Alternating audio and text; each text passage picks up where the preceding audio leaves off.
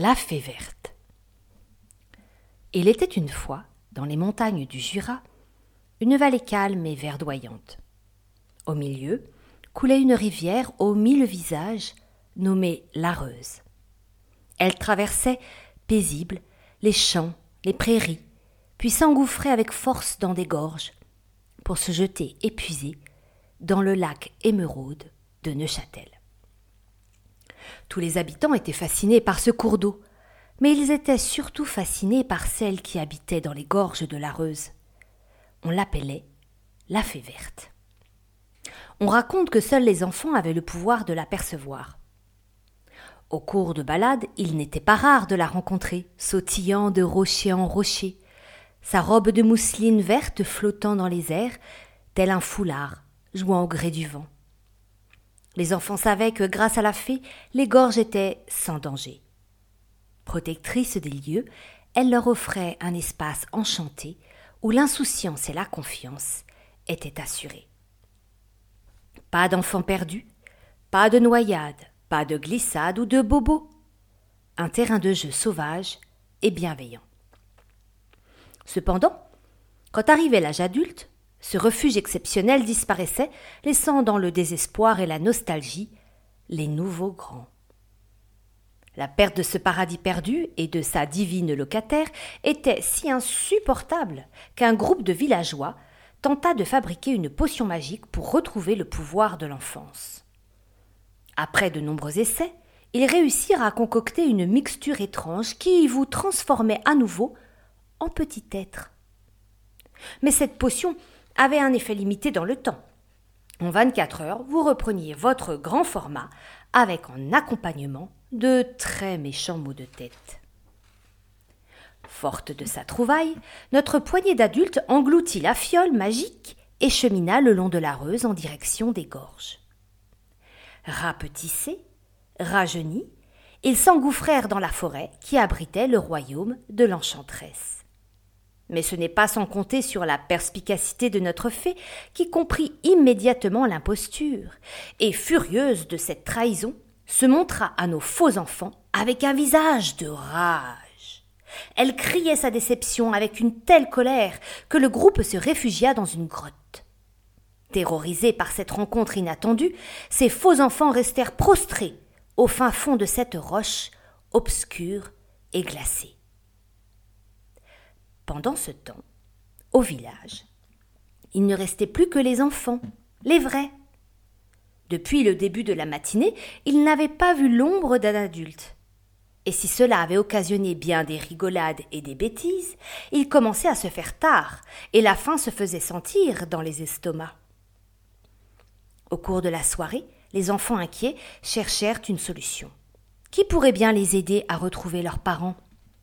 On pourrait aller voir la fée verte. Elle sait sans doute ce qui se passe, et elle nous aidera, c'est certain. Sitôt dit, sitôt fait, nos petits lanternes à la main, se mirent en route et pénétrèrent dans les bois sombres qui longent la rivière.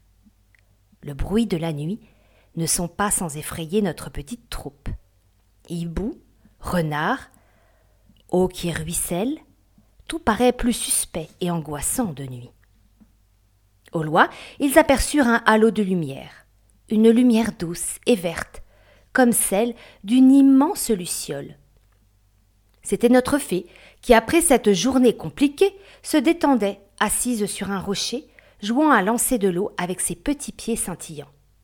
Elle chantonnait un air mélodieux et le son de sa voix guida nos petits Son doux visage, entouré de sa chevelure dorée, calma les angoisses de tous et ils lui racontèrent la mystérieuse disparition de leurs parents.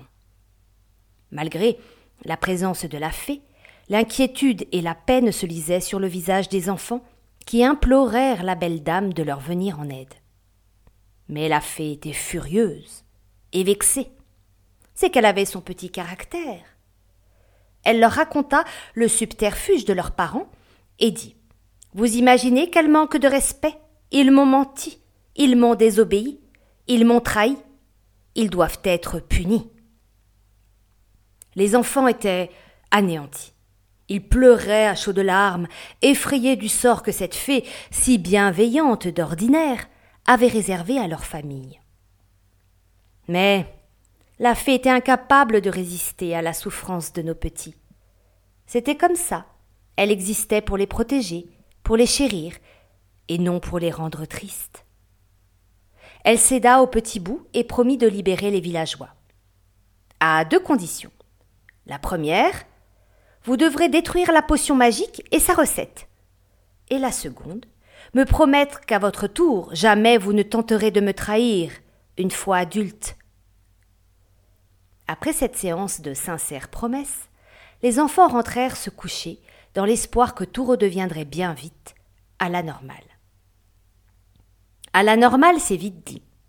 Le lendemain matin, terrassé par de terribles maux de tête, frigorifié d'avoir passé la nuit dans ce lieu glacial, notre troupe de parents se réveilla, à taille adulte, et sans aucun souvenir.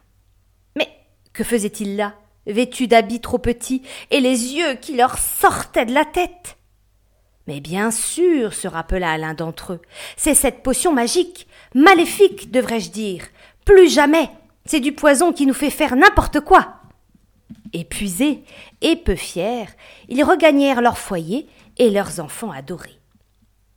Comme par hasard, personne ne réclama où se trouvait le reste de la potion. Et si d'aventure quelqu'un s'essayait à la reconstituer, je crois qu'il n'avait pas intérêt. Selon les rumeurs existantes, à faire un tour dans les gorges. Pourtant, il y a quelque temps, une grotte a été découverte. Il paraît qu'on y a trouvé des restes de nourriture, des feux de camp et des dessins sur la paroi de la roche. En vérité, je crains que notre adorable fée n'ait dû encore donner, malgré elle, quelques leçons de vie à certains.